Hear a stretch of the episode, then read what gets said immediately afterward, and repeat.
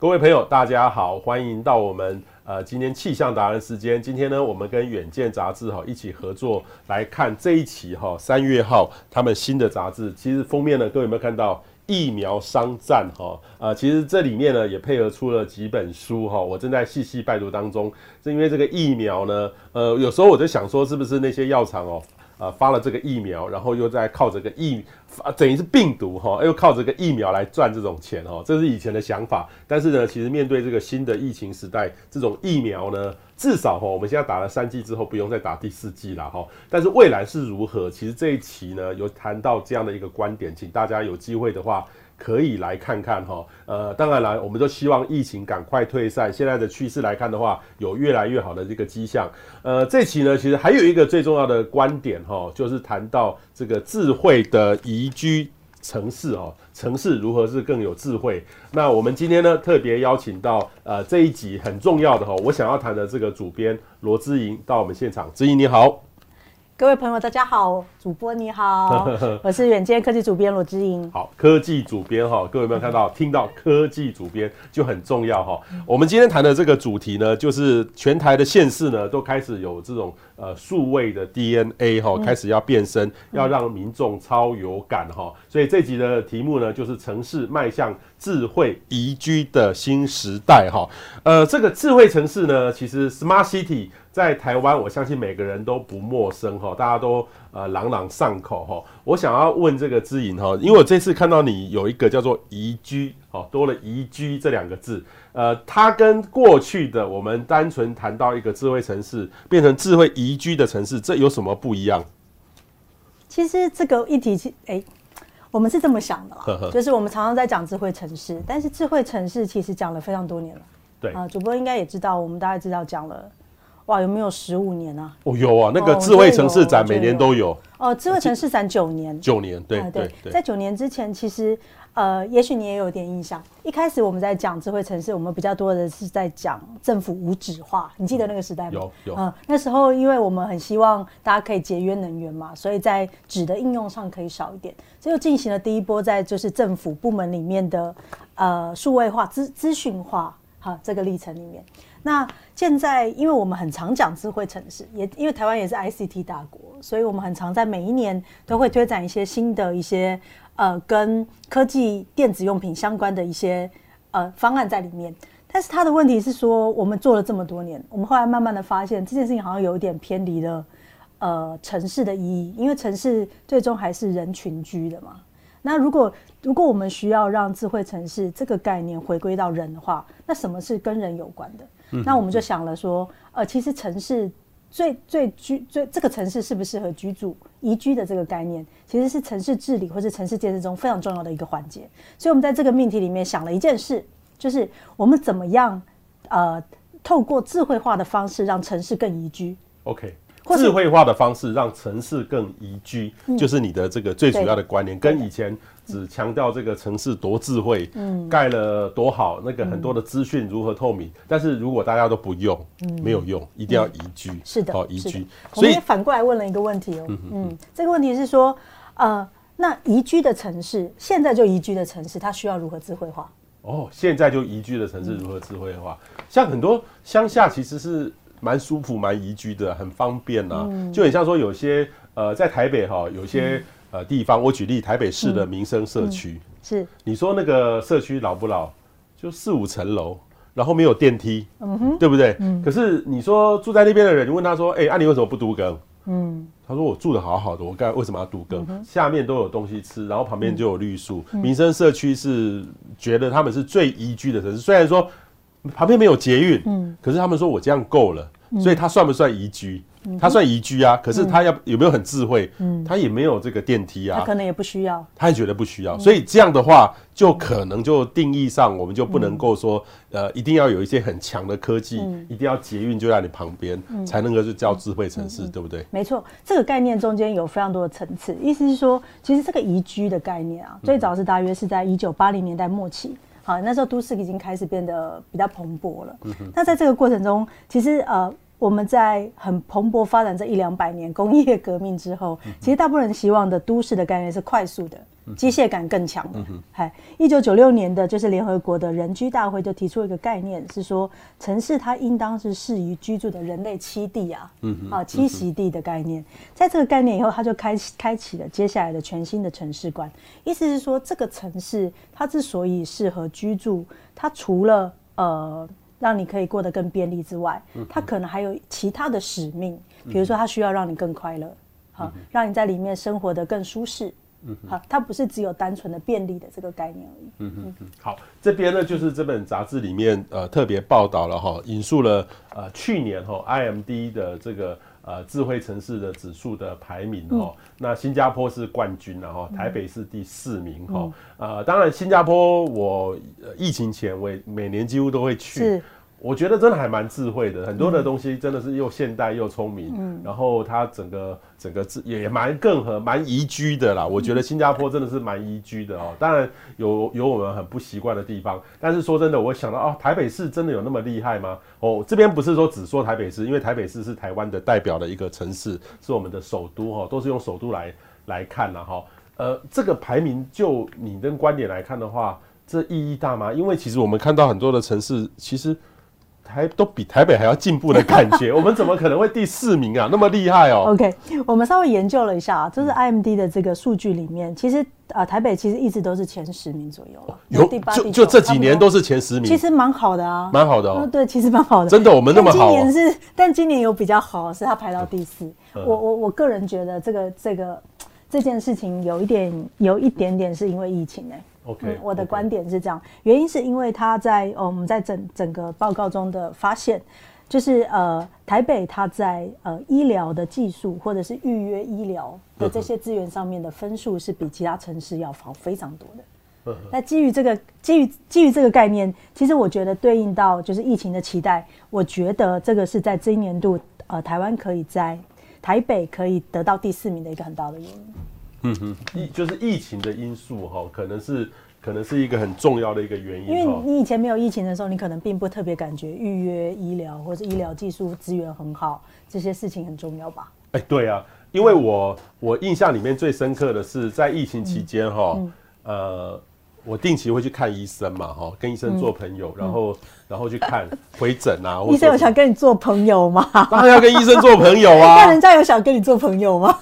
不，因为我们是一个很好的病人，会听医生的话。例如说，医生叫我减重，我就要赶快去减重啊。然后，然后医生叫我做什么，就要听医生的话。不听医生话，苦头在后头嘛。所以，所以我我后来呢，当然疫情的关系，觉得去好麻烦哦。哎，竟然有一天，我们可以用那个医院的那个 APP 按一下。WebEx 可以跟医生，嗯、呃，他其实很简单，就拿我的健保卡给他扫一下，他认证一下，他要截图，嗯、我觉得还蛮好笑的。嗯、截图。我想说，为什么不用什么 FIDO 什么认证？嗯、截图，要给他这样看，哦，近一点，远一点，然后，然后，然后截图，因为他截图哈。嗯 capture 下来，然后才才才能应该健保要申报这个这个制度，嗯、然后呢，我们就直接可以医生这样看诊，但是药呢还是没有办法就是送到，我还是要去医院，但是去外面哈，那我就可以拿药就很快。是，然后现在其实我在医院，其实我已经都用那个什么医指付在付钱了，是，我都很方便。所以其实说真的啦，疫情哈，说真的改变了整个。呃，城市的这个服务哈，跟规划，甚至连这个悠游卡哈，台北通，像像我都用那个呃，像台北市就台北通，用台北通去扫，甚至呢，在台北市政府开会或者几次开会，叫我说拿台北通扫，变成登录开会就可以认定是我。哎、欸，这以前都从来没有用啊，以前就只要签名嘛。Uh huh, uh huh. 但是用这样的方式来去做处理，嗯、所以这其实说真的，智慧化可以带动，等于是因为疫情哈带动了。所以你你的意思是说，因为这两年疫情，台北市以台湾为代表的台北市呃往前提升。我觉得是这样子，因为他因为在报告中有特别提及我们的医疗资源特别好，在线上预约这件事情也做得非常的完善。Uh. 我觉得这点。我觉得像我们是习惯的啦，习惯。你可能去了国外，可能并就会发现，其实这些事情在别的地方是很少见的。哎，对啊，我们一般 因为我们的医生要看比较多的病人，嗯嗯，好啊，我们有时候去要等很久，然后现在医院都很贴心的几点到，对，还帮你预测几点几分到。哎，对啊，你去外面还不是要你去别的国家可能还是要等啊，要等很久，而且而且它，啊、而且另外一个呢，是我们台湾又蛮便宜的啊，是。又蛮便宜的，嗯、所以这个其实、嗯、其实相对之下，这个评比哈就我觉得评比是相对的啦。对，但是我在想说，这个那么高，是不是因为我们的那个 U Bike 特别的好？我们比别人早，而且我们 U Bike 还有第二代的，对不对？对对对对，其实呃，这这个公共公共交通的。共享制度也是它评比的一项数据啊。对，其实还有一点呢、欸，就是啊、呃，他有特别提到一个是跟线上买票这种事情。其实台湾台湾的电商很强嘛。对啊，所以其实我觉得国外可能并不是那么容易，因为它在这个评比的数，它它有分两个，一个是硬体的服务，一个是软体的服务。那在软体的服务里面，其实就包括了你在进入这个呃公共的资源的呃便利性。它有一个就是比如说你购买呃电影院的票券。或者是戏剧的票券，参与这个游憩生活的方式有没有？呃，可以透过简单的方法，其实因为它是智慧城市评比，所以他说的当然是线上的方式可不可以达成，或者是 kiosk 那种硬体的设备。所以在这几点，其实台北市都是做的很好的。嗯嗯，但也有做的不好的啊。有有很多现在去夜市，其实都不用像我在台北生活，大概带着我的手机，是完全不用 cash，可以过整个一天。对，当然我没有去传统市场。传统市场哦，比较讶异的还是对岸的中国，其实他们很早就用那个支付宝在 在菜饭那那几块钱，如果就你很难想象。但是台湾那个传统的菜，呃，还是比较难一点点。但是政府也努力在在推了哈。好，另外一个呢，就是智慧城市的特色案例啦哈。我觉得你们这次选的这三个蛮有意思的。当然，这三个呢是你们特别选出来，它有代表性的。后面还有我们还会介绍。每个县市有什么特别的？所以各位观众朋友、嗯、听众朋友，你可以一起来看看你所在的地方到底好或不好哈。嗯，你选这三个的理由会是什么？我们待会一个一个。你为什么选特别选这三个？是是您选的吗？还是说你们有一个专家小组特别选出这个跟以前很不一样的？呃，我们其实当然我们自己编辑部有进行非常多的讨论，为了符合这个结构啦。嗯、因为智慧城市的案型里面有很多种类型，比如说它可能是。呃，输出国外做的很好的也是一种案型嘛。嗯、那我们这次其实主要 focus 的是跟宜居生活有关，宜居生活跟人有关的，对，跟人以跟人有关，就这三个为代表。对，哦，台中、嗯、呃让科技有绿意，桃园的破解水患的危机，云、嗯、林的农业智慧转型，哈、哦，嗯、这个其实是蛮有意思的。嗯、好，我们一个一个来看哈，就是第一个是台中，是。台中你们选的这个是新的那个水南机场。改建的是不是？对，你竟然知道？我知道啊，他们他们是叫做中央公园，对不对？中央公园是的，就是仿照那个纽约市那个中央公园，嗯，很大吗？蛮大的，蛮大的。呃，它是就是大安森林公园的二点五八倍。哦，那差不多是六七十公顷哦。呃，六十七点三四公顷，好厉害哦，主播。因为它是二十几公，我们的那个 大安森林公园是二十几公顷。OK。哇，那很大呢，基本上可以盖一个大学呢，或盖一个商城呢。而且它形状是线性的。线性的。对，长长的，长长比较长啦，不是一个不像是大安森林公园比较方正，它是一个长形的。它的纵长其实好像大约到二点七公里。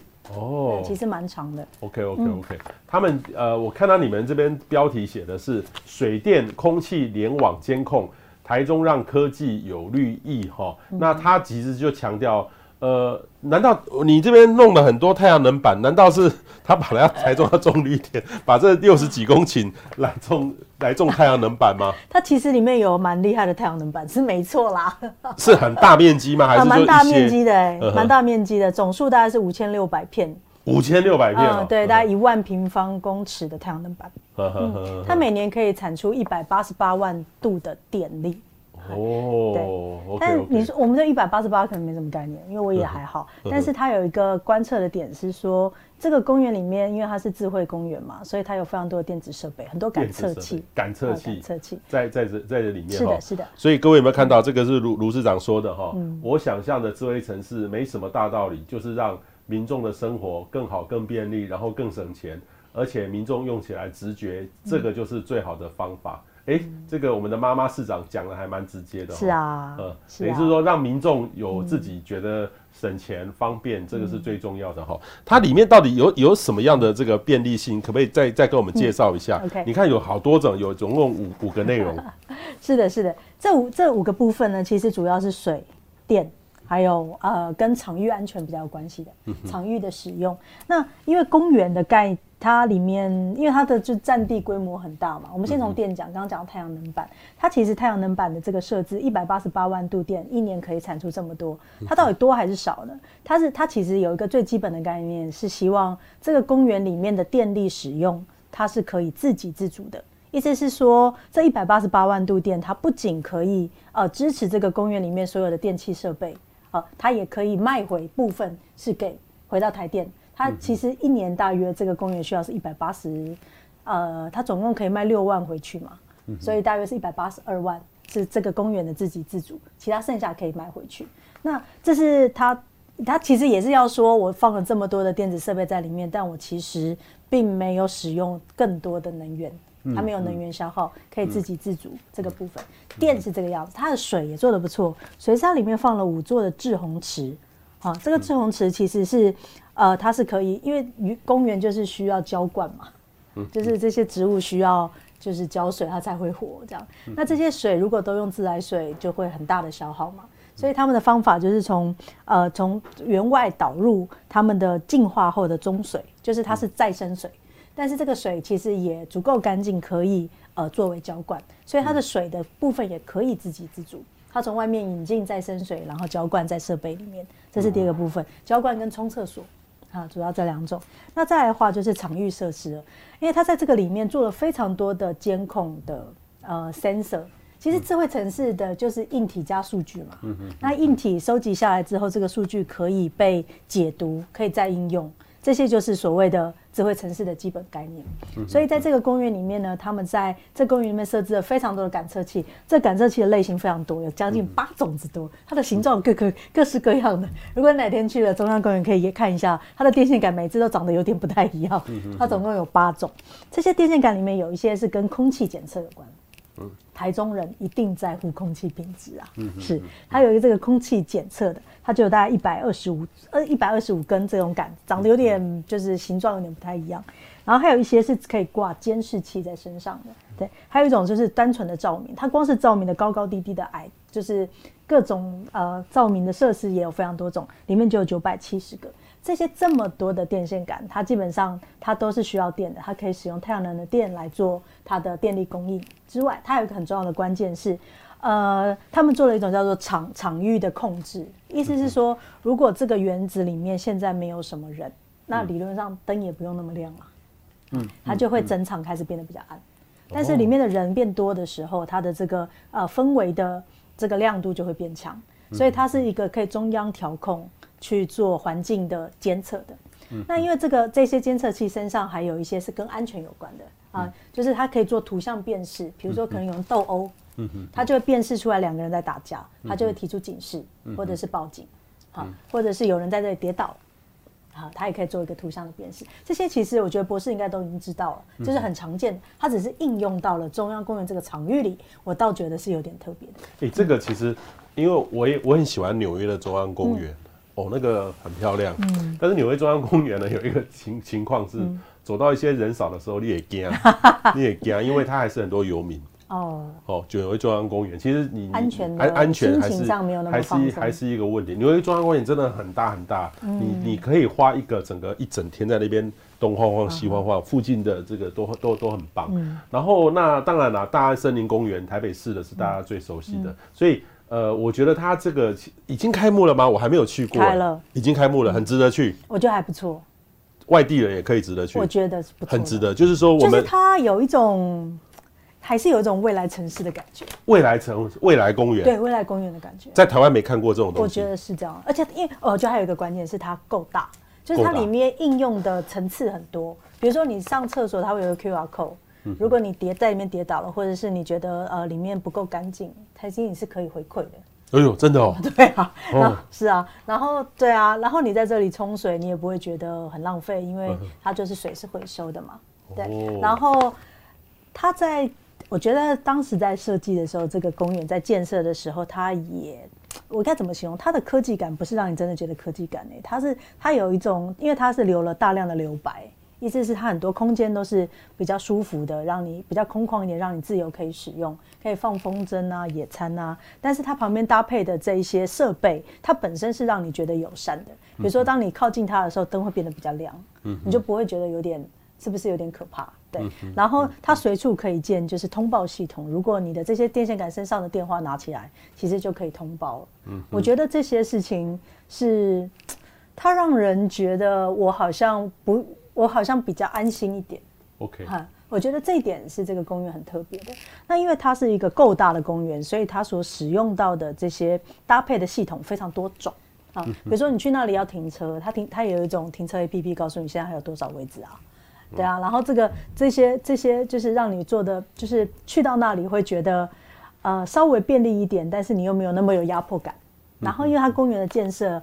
比较没有那么人工感，嗯，然后我就觉得是舒适的，嗯，没有那么的人工感，这个还蛮重要。可是我心里面哦就很好奇哦，它呃这是一个现代的公园，弄了那么多的设备哈，嗯，那传统的一个公园盖了一次经费 one shot 的经济，顶多就是剩下清洁费而已，这个还要这个资讯维护费，会不会变成一个尾大不掉的，每年还会要编很多预算，要要很多钱的这个公园？因为大多数公园，像纽约中央公园。应该也是要清洁维护费了哈啊！可是除了那个之外，就这些的费用要维护，应该要不少钱吧？我这个问题也当面问了卢市长。哦，真的、哦？我我也是跟你说一样啊！我说我建一个建设公园，我把一个雕像放进去就结束了嘛？哎，对呀，对不对？对。然后如果做一个亲子公园，我只要把这个亲子的知识互动环节做完就结束了耶。对。我做一个智慧公园，我的天哪！里面的所有东西、所有设备都要维运哎。嗯，嗯，我现在说的这么多种东西，太阳能板，好，水资水水的那个呃循环系统，好，那些设备的 APP，好，这些就是呃收集空气污染的数据平台，这些通通都是需要维运的费用哎。那当时如果建设这个公园，它带着一点节能、省碳、永续的概念在里面，我会不会节省掉的部分？远远少于我花出去的部分。对啊，对啊。对，我们也是这样子问他。那当然，就是妈妈市长，他也是很认真的回答我。他是说，他觉得，呃，就是就是可以看见这样子的世界是必然未来需要做到的。就是说，呃，智慧的城市它几乎不可逆。但是你在这个中间历程中，呃，在公共建设的支出上面，以前可能不需要支出那么多的，它可以把部分的费用挪转挪转到。这个部分来做一些新的练习，他觉得是合理的。比如说，现在可能不需要这么多的，呃，现在可能不需要这么多的电影院，嗯哼，好，可能不需要那么多的商场了，嗯啊，这些费用其实可以挪移到就是这些新的部分，就是新的智慧化的应用上面，作为一个，其实还有某些程度是新业啦，就是所谓的产业的推进嘛。因为它这个公园够大，所以它才有很多复杂的系统的串接，这样才有机会可以做一些大的案型。OK，好，所以大家你会建议说，我们以后度过中部，嗯，可以绕去休息一下。当然，当然，而且其实我做这个专题有一个期待，是我希望以后每一个城市都有一个智慧公园。哦，都有一个智慧。但是这个就是现在台湾最智慧的公园就在这里。我认为是的，是的，是的，又新，然后它所应用到的场域又重，而且它还有一个反向的好处啦，就是说，其实市民就像你刚刚说的，如果我住民生社区，我日子也过得好好的呀。我为什么需要一些智慧的东西？嗯，对。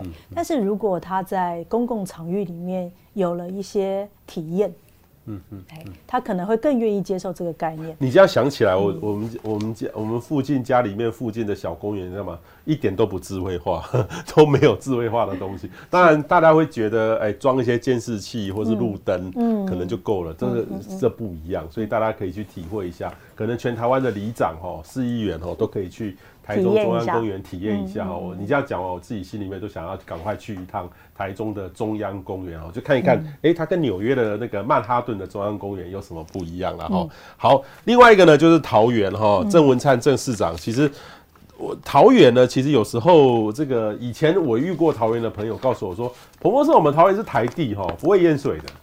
哎、欸，后来呢？这几年哈，这个极端化，两千年之后，其实呃，桃园也会淹水的，也也因为那个其实虽然是台地啦哈，但是台地也有平的，也有低洼的，所以有时候这个水患在极端的天灾之下，还是一个很大的问题。所以这次呢，我我发现你们特别去特别针对这个桃园哈，因为桃园其实有很多的皮塘，然后有时候。我记得桃园以前也有一些地下的呃这种所谓地下道这样下去，嗯、所以等于是说治水在在桃园来说的话，他们推出这个是呃为什么会特别去推出这个水的问题？嗯，这个我觉得博士一定比我懂，天气变化这么大，对对，他们以前其实他跟我讲说，以前的梅雨是梅雨季节是。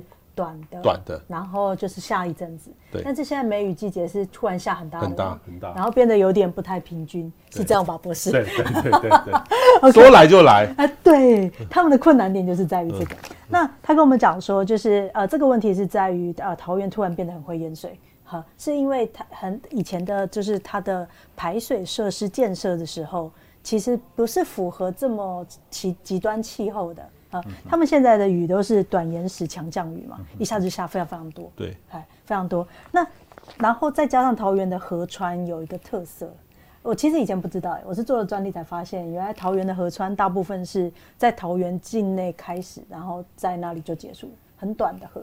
哎，对对对对，河川只有只有十一条，然后这十一条河多半是这种荒溪型的，就是很短暂，然后它的它也没有流到大河里。对，所以它就变得很短促，所以它的治水的问题是雨又突然变得很多，然后河流又变得很，就是，就是，然后在在这个历史的过程里有这么多的皮塘，这皮塘有一千八百五十口，这么多皮塘，虽然这个皮塘以前都是人为去挖的，一百年前的先民去挖出来为了灌溉的，但是因为在长时间的历程中，呃，在这个水文的变化里面，皮塘也变成是一个可以调节淹水的一个环节。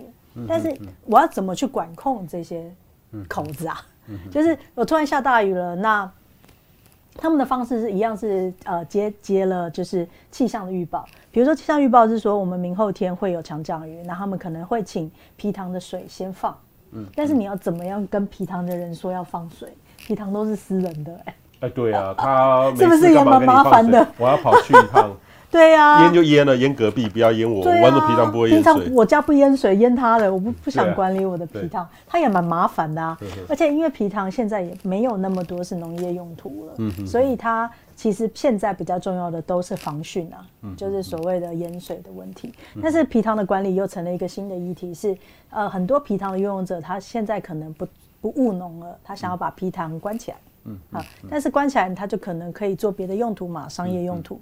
但是呢，呃，如果你不先，它其实，在桃园县市政府里面，他们是有一个管控的。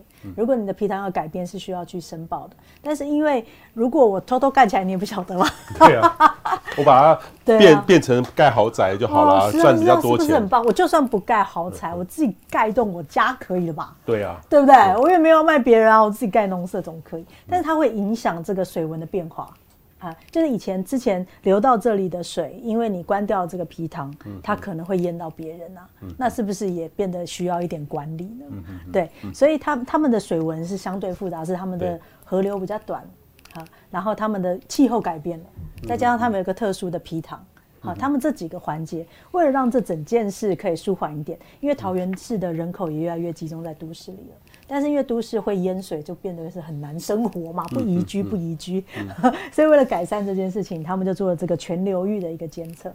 他们在各个他们在上游跟河川的地方放了水位机去监测呃河川的暴涨或者是暴跌，或者是它的水文变化。它可以用，他们现在也都是用图像监测的，就是盯，就是一个 camera 盯着那个水水位，然后旁边有个水位机可以量测，然后做一个比例尺，就可以猜到现在大概涨多少。然后再估算一下，现在上游降的雨量有多少？那我下游是不是要开始开始？因为下雨又一下飘左边，一下飘右边嘛，他们还要估测一下位置，大约是这样。它到了城市里面，它有一个更厉害的是，城市为什么会淹水？就是下水道排水不够快嘛。嗯嗯。所以他们在下水道里面也做了监视器，埋在下水道里面，就盯着那个下水道的水位涨啊。那这样的好处还有，他们还有监视器是盯着呃路口的车子的轮子。嗯，路口车子的轮子就是，如果这个轮子的水大概到这里，它就可以猜现在淹水有多少。啊，但是这件事情的重点还是在于他们在理解，呃，哪里淹水了，以及他们去去排解这个淹水的问题。比如说，现在这个水量，它可能下雨下这个水量，它可能不会不应该淹这么多啊，所以他们是猜测这个下水道可能哪里塞住了，哎，他就看监视器里面哪里塞住了，好，他就去排除它，他就可以让这个淹水的状况降低降低。它这个在整套的这个设计，我觉得是非常精致的。他们还有一个中长期的设计，其实是观测所谓的工程啊，因为那个河道的工程常常会有需要，河道有很多种工程嘛，就疏通的啊，或者是就是呃建设的啊，或者变步道的啊。他们这些工程也进入了他们的医化系统里面做全部的检测。我觉得它整套在这个流域的治理上面是非常聪明的，而它的这个的效果其实就是让都市人可以免于淹水之患，其实也就是更宜居的概念。OK，、嗯、所以这个其实应该要复制到台湾很多地方。是啊，很适合。但是桃园还是特别特别，就至少我听他这样说啦，因为桃园的特殊性好像跟别的地方不太一样。嗯嗯嗯嗯。但是它这个概念很像。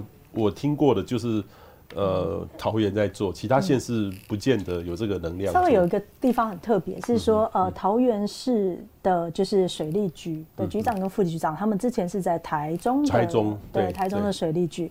那我那时候也很好奇，问说，诶，如果这个东西这么这么有效果，那怎么别的地方不做呢？他就以台中为例子嘛，他说台中的水不一样，是说台中的水都是大河。哎，对耶，我怎么都没有想过这事。几条大河。他说，顶多一些区域排水系统会归到县市政府管，不然其实都是中央一次性的整治，会比较有效率。所以他这个也不至于，就是也不见得是完全可以复制在别的地方。但是至少我听他在桃园的这个状态里面，我觉得他很多时候是因为。呃，气候变迁是这十几二十年的事情。嗯、那这十几二十年前，跟他们之前就是五年前、十年前，因为你知道做一个建设至少要做五年、十年嘛，它盖好就不符合了，不是很 很衰吗？嗯、它可以用一些电子的，就是智慧化的方法，延长原本公共建设的寿命。我认为这是有道理的。OK，好，这是桃园哈全流域治理智慧治理的整合决策系统。是的。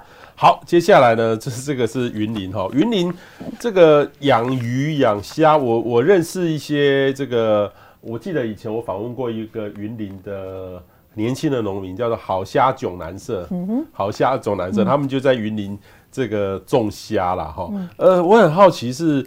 云林呢？你们会特别提到 AI 养鱼哈，种咖啡，云林让农民更省力啊哈。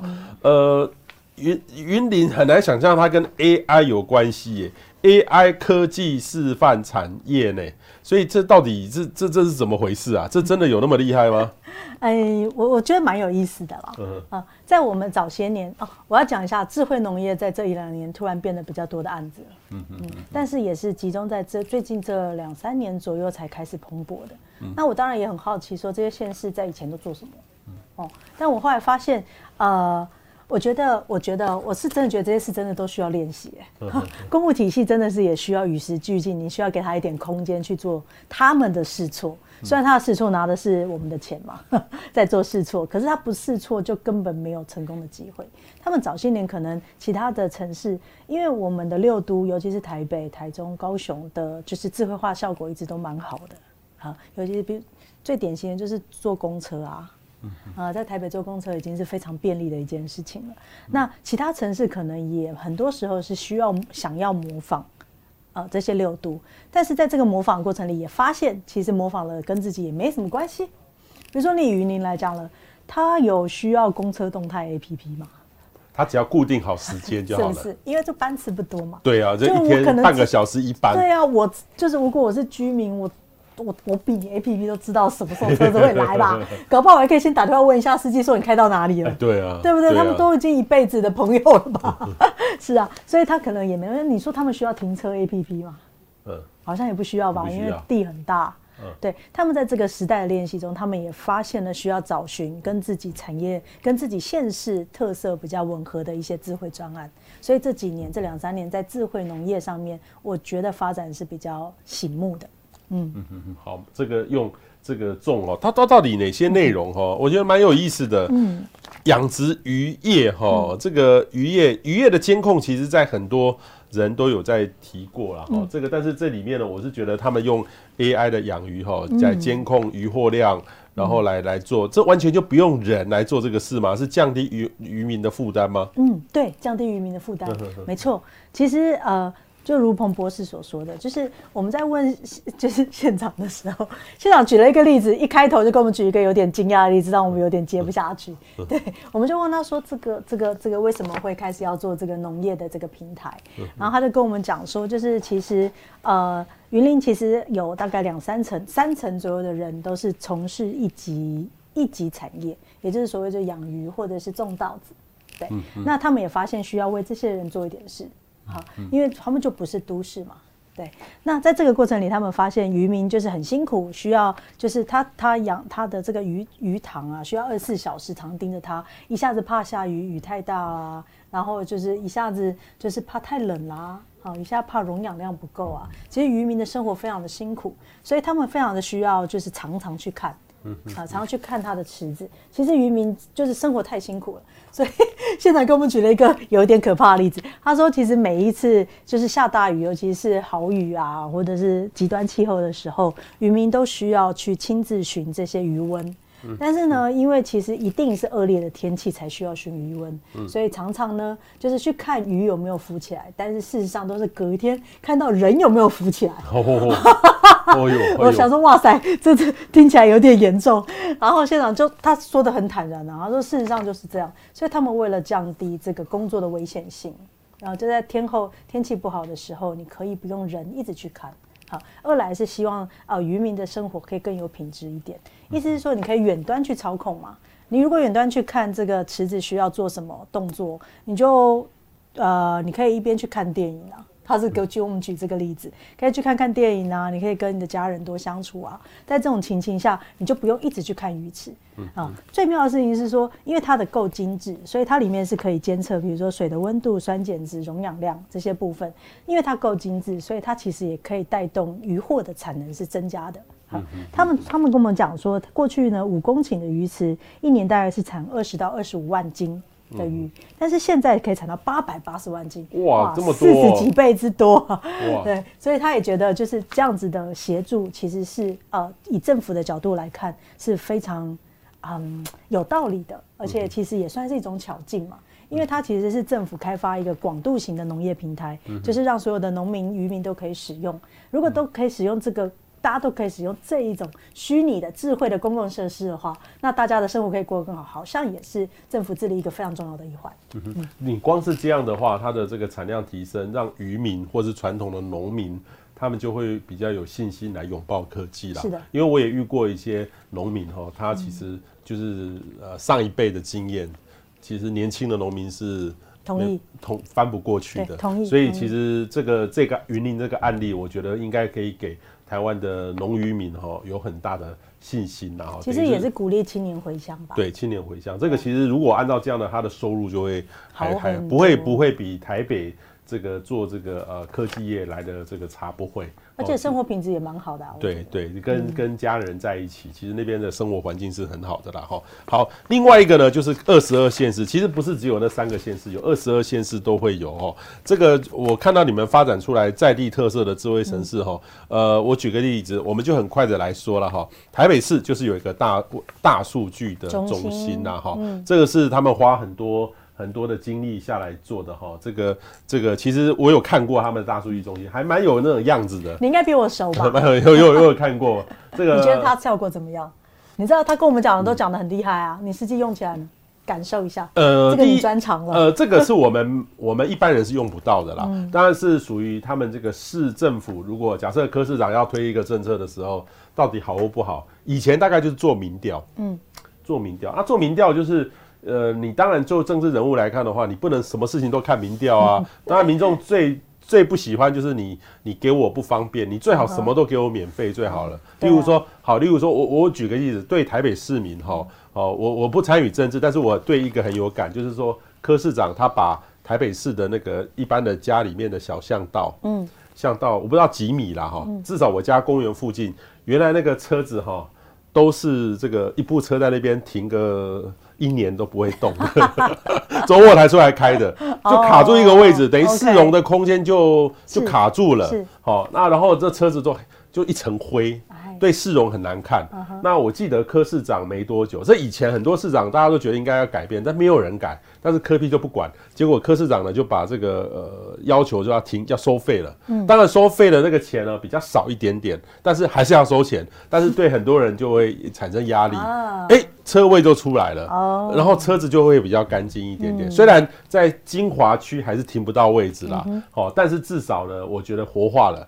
嗯，我觉得这个东西它应该有去算过一些成本跟效益，这是对大家好的。可是如果对大家来说好不好？这民调来看的话，一定是不好的，他已经被骂这臭头。可是对这个城市治理来说的话，就是要有这种这种所谓的呃市长，他应用各种的数据来做对的事情。是，那这个要靠数据，所以我会觉得说，如果这个大数据哈以后。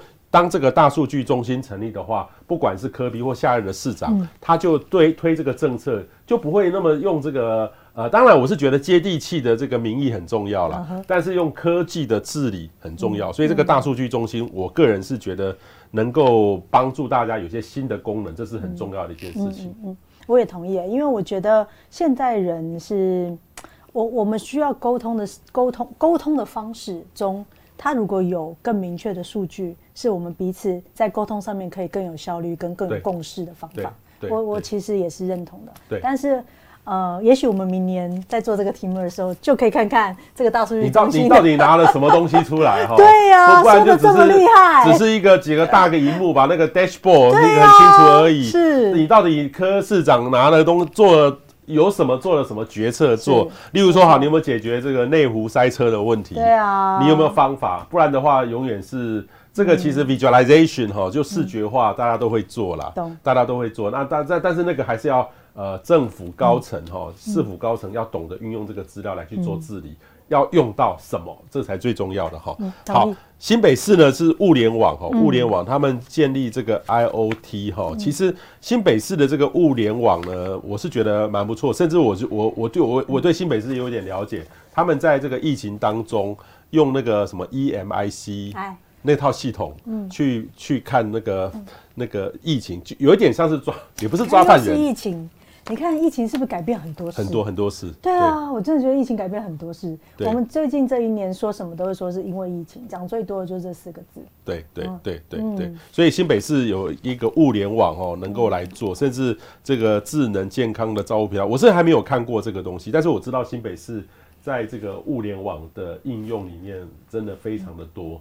哦，非常的多，他们也愿意尝试做这个事情哈。嗯、那这个高雄我就比较不不熟了，这个 AI 助攻港都游憩，嗯、这个那么厉害哦，游憩可以用 AI 来助攻哦。呃，它其实是有一个呃物联网，就一样嘛，就是用 sensor 去看人潮，嗯、然后根据人潮去提出景点的，就是人流的警示。哦，对，okay, okay, okay. 其实它应用的地方在这里啦，但我也觉得还不错。OK，好，人流的警示，这是这个是六都里面的这个三都哈，这个。台北、新北还有高雄来做哈，然后台中就是疫后的经济，刚刚讲的，那当然有 APP 台中一指通了哈。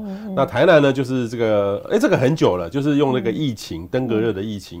这个从这个我记得赖清德当市长的时候就一直积极在做这个做这个事情。他们有很多，我记得最早的是几个资料科学家加上成大的教授一起来合作来做哈。他们一直好好几代一直都在做。哦，甚至我有一次不要当个什么评审，他们又拿得出来，我就说，那你们以前得过那么多奖，你又跟以前什么不一样？嗯，然后后来，哎、欸，他们还后来他们还呃提出来说服了大家，嗯、有在进步。其实他一直都有在提升他的就是精准度吧，我猜想。对对对。因为现在邓可乐主要还是在呃紧急防疫嘛，对他们来讲就是对。对其实我们疫情之下，其实还是有登革热，只不过就是比例比较少一点点。好，因为人 在外面活动比较少。对，桃园就是我们刚刚讲到的 这个这个水水情啦，全流域的哈。所以这个这个是这个六六都这几个，其实还有很多哈。我这边把它整理给大家来看一下。其实这里面呢就很重要的，呃，还包含了这个下一个就是新竹市哦，新竹市用这个 MRV 啊防救灾系统，用用这个 VR 的方式来做处理哦。嗯。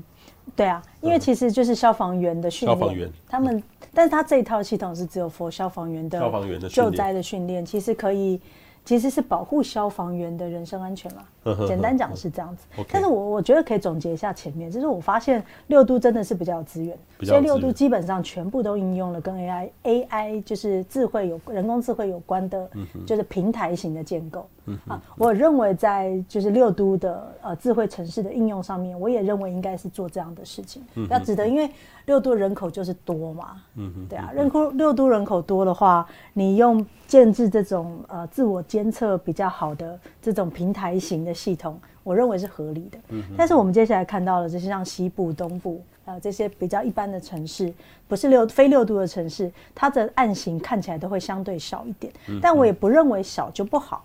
是因为小的话有一个很大的好处是精准跟有效，嗯嗯，比如说他以就是呃消防员来讲，他的 MRVR 的这个防灾，你基本上就是保障保障了消防员的人身安全嘛，它是一个非常明确的一个目标跟概念，它所需要呃建制的这个案型也不需要建制那么久，所以我认为也是合理的。其实这种类型其实都差不多，像新竹县的是交通，交通哦，这个竹科的朋友最有感，然后苗栗的话就是教育，是的。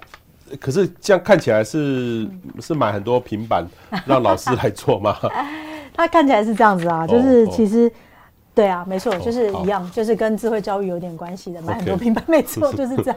可是你不要看不起它，你知道能够推展到非六都都很难的，很难，很难，因为它的资源本身对啊，很难的。所以大家下次可以去苗栗县看一看哈，这个我相信一定是有一群。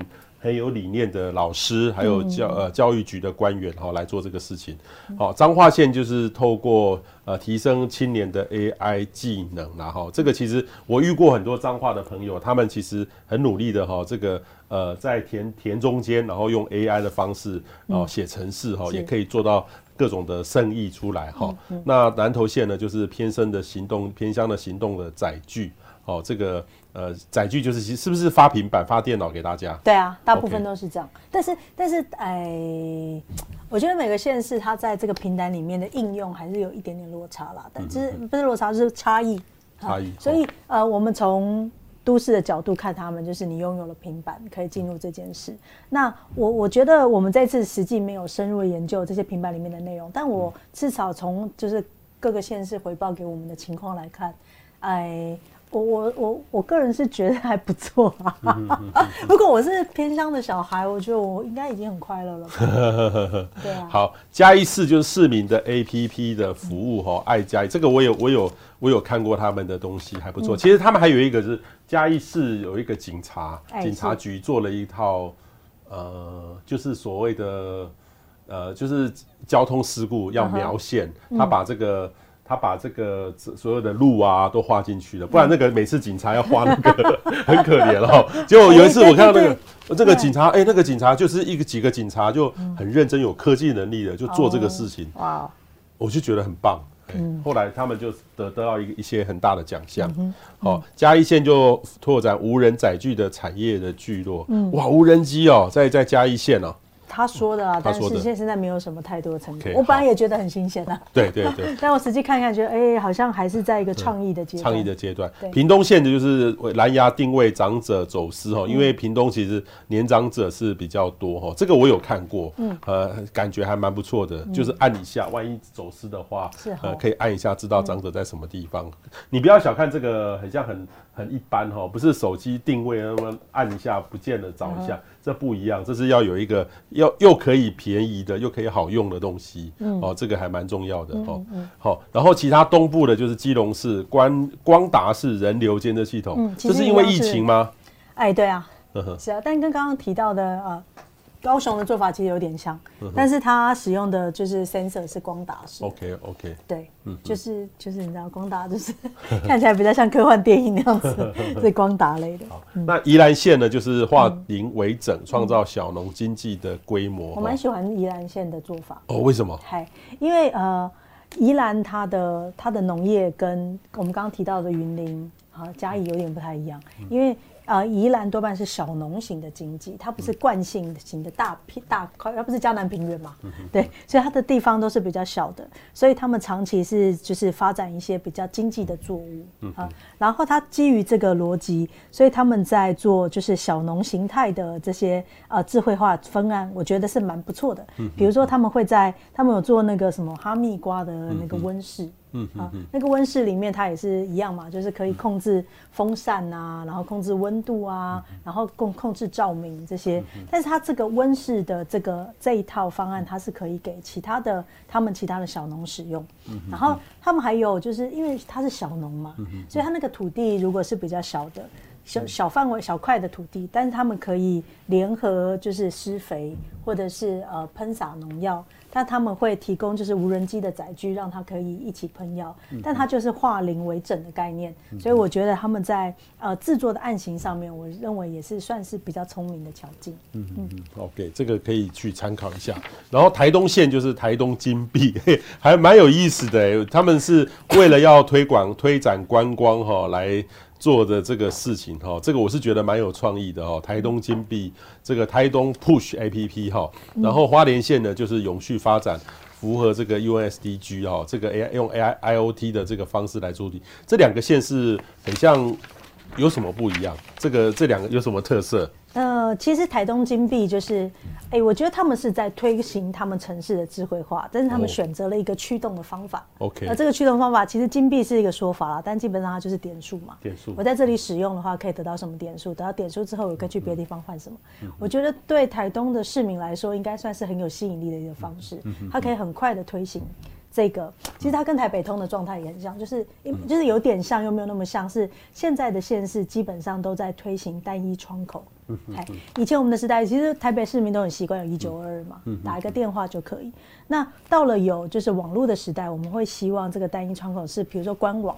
嗯，啊，一个网站进去就可以做成市民的各种服务、嗯各种规费、各种法规，在哪里都可以看得到。嗯但是到了行动的时代，我们也会期待，比如说，如果它是 APP 的单一窗口，可能也可以达成。那台北通它基本上就是做了一个类似数位身份证的方法，可以让人可以再这样使用。而台东的方法是说，如果我要 push 大家在同一个平台上可以进行各种服务的话，那你就要先 push 大家认同这个 APP 嘛。那他们选择的方法就是发点数金币。这样的方式，其实我认为对当地人来说，应该也是非常有吸引力的。嗯嗯，哦，蛮有蛮有意思的哈。那其他离岛也有哦，是平澎湖县就是资讯科技加持交通与观光。那金门县呢，多卡合一的县民卡。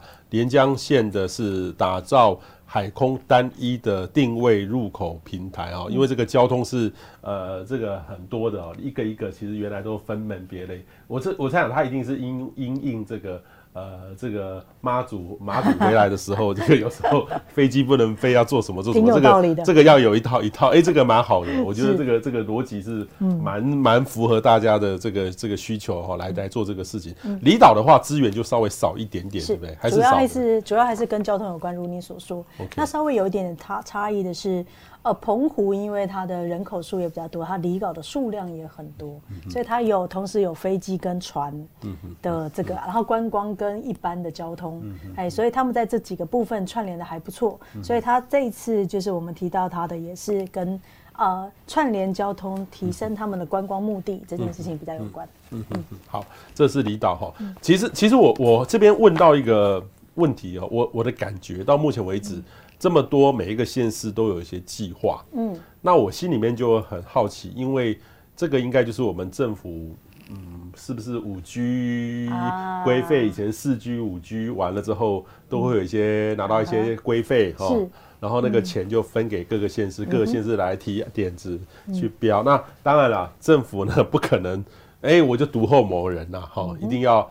人人有奖，所以就选出你这边最好的计划，给你多少钱。当然有些县市多，有些县市少，所以就看得出，那每个县市都还要提出自己的自偿方案。例如说，呃，他跟中央要个一亿，那自己拿了五千万出来，那当然中央说一亿五，哎，不错，就给你了。哦，就是分配这个预算，哦，出来这个计划。那这个计划呢，会不会这个计划做结束了就结束了就没了？嗯，所以我在想说，这个计划会不会就是一个？呃，政府的撒钱比赛，撒完钱之后，这个完了就没了。因为这个其实看起来有的是不错啦，哈，有的持续去去去做啊，鼓励一下。可是有些可能就是一个撒钱比赛，做完就结束了，这个呃换一个市长就没了，县长就没了，会不会这样？这个我我我我试着回答一下，这题好难，我试着回答一下。我我个人认为，就是在就是政府治理上面，其其实有几个层次。那比如说，他的目的，第一个一定是让现在生活的人过得更好嘛，嗯，啊，这是宜居的概念。那第二个概念呢，其实是。呃，它还是需要呃促进产业发展嘛，嗯嗯，啊，它还是需要带来一个点火的效果。好，第二个部分是这样。那可是如果以第一个形式来看的话，那你就是满意度调查啦，跟有没有有感嘛？但是你有提到说它可能会常常无感，好，比如说智慧专案可能常常无感，但我认为就是现在的这种。呃，这些智慧化的应用本身就比较碎片化的情况下，它的无感是很有可能的。嗯嗯。啊，比如说，如果以如果我是住在云林的人，但我不务农的话，我就完全用不到农业的事情啦，对不对？所以我无感啊。那如果我是住在桃园的人，我对于水全全流域的监测，我当然无感啊，因为你不淹水了嘛。如果你淹水，我就有感了。对，所以我的意思是说，它的无感说不定已经是它的效果了。好，那它也可能是刚刚我们说的那个情境是，它是一个碎片化情境，它应用到的地方，你不是那个相对多数的人，或是你不是需会得到这个资源的人，所以我觉得它的无感是有可能的。那是不是它可以延续？好，这个问题就就比较难了。如果是是是不是可以延续的话，我觉得还是回归刚刚那两个问题，嗯、那两个概念。第一个是说现在的人生活的有没有好不好？我们先不要讲说这个中央智慧公园十年后会不会过得很好啦。就是我在这附近生活，居民在这附近生活的人，会不会因为这个中央公园而过得更好？哎，我只能说这公园很好啦，那它的它的利益也很好。那它是，可是它起码让现在的人可以感受到了这些好，我觉得它可能就值得。嗯，那它第二个层次是说兴业，意思是说，呃，它能不能促进产业发展？中央公园的发展里面，它在这这里面，因为公园的占地面积非常大，应用的层次也比较多，它运用了比较多大广度的这个系统型的平台，这是它难得可以使用的实验场域，非常难得。如果他在这里实验成功了，接下来可以去很多地方用。你不要说去县市用了啦，也许可以就是整套输出去国外用。那这个历程，其实我觉得有一个，我们今年要谈就是整场输出嘛，意思是我们当然希望我们这些智慧的专案，台湾就是 ICT 大国嘛。那在这个 ICT 大国里面，我们可以提供什么样的智慧城市专案，然后成为让国外，就是我可以卖到国外去，其实也很好。那我们今年最最常最常提到的一个案子，其实是 ETC。远通电收，你记得骂了十年的 ETC 吗？骂的好惨，那时候好惨，好惨啊，好惨，好惨的好惨。所以，可是他在经过在台湾这些年的历练，好，他一直被骂，一直改善，一直被骂，一直改善。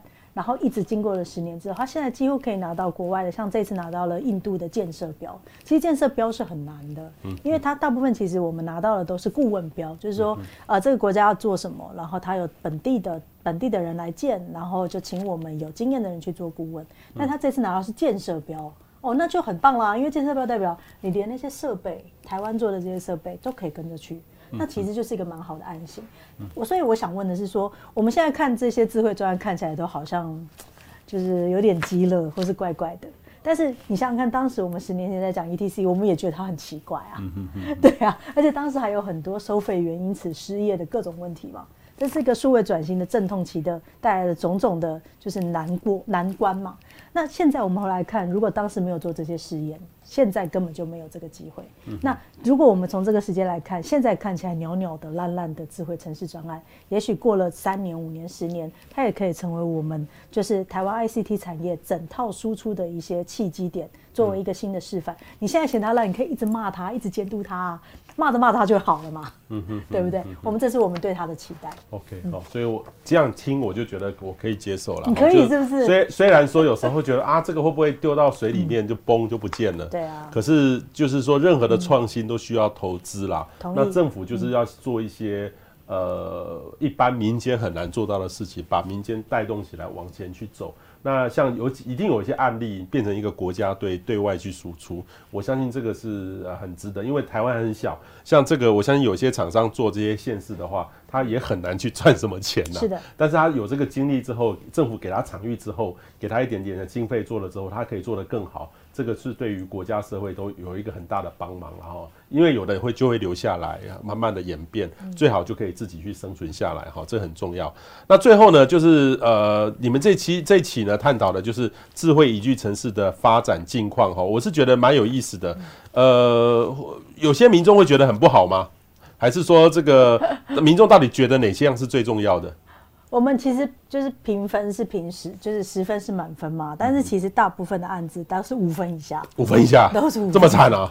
要么就是无感，无感，嗯，不然就是觉得不好，有感的就觉得不好。嗯哼，那这好像也是蛮常见的一个，就是满意度调查的一个结果。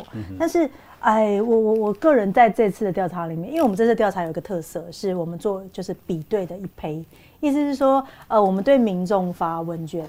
但是我们会把同样的问题拿去问二十二县市，意思是我们想要比对，就是每个县市呃人们的期待跟这个县市所施政的重点有没有匹配？好，我们大概做了这件事，但是我们整体看起来，大家主要都是集中在交通这件事，因为每个人对交通都有感嘛。那主要是交通，再来是住宅。所以我觉得我们明年可以多关注一点跟智慧住宅有关的事，除了智慧三表之外，应该是还有一些别的案型会出现，啊，就是住宅。然后我们今年在交通上面的还有一个新的关注点，其实是智慧电杆啊，啊，这样讲。智慧杆，啊，智慧杆，对，就是那支杆，身上可以挂各种东西的，那这那支杆，对，我们也希望它可以带来一些新的整场输出的效果。哎，我们非常期待。那基于这些，其实你你你你说这些智慧智慧路灯好了，你觉得人民有感吗？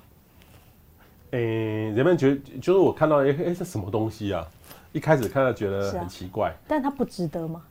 我觉得很值得哎、欸，因为因为现在那个电线杆其实、嗯、呃占政府地方政府的支出还蛮高的。我们有一阵子是把它换成 LED 啦，嗯，是以前吃掉很多电的、欸，嗯，那现在换了电灯。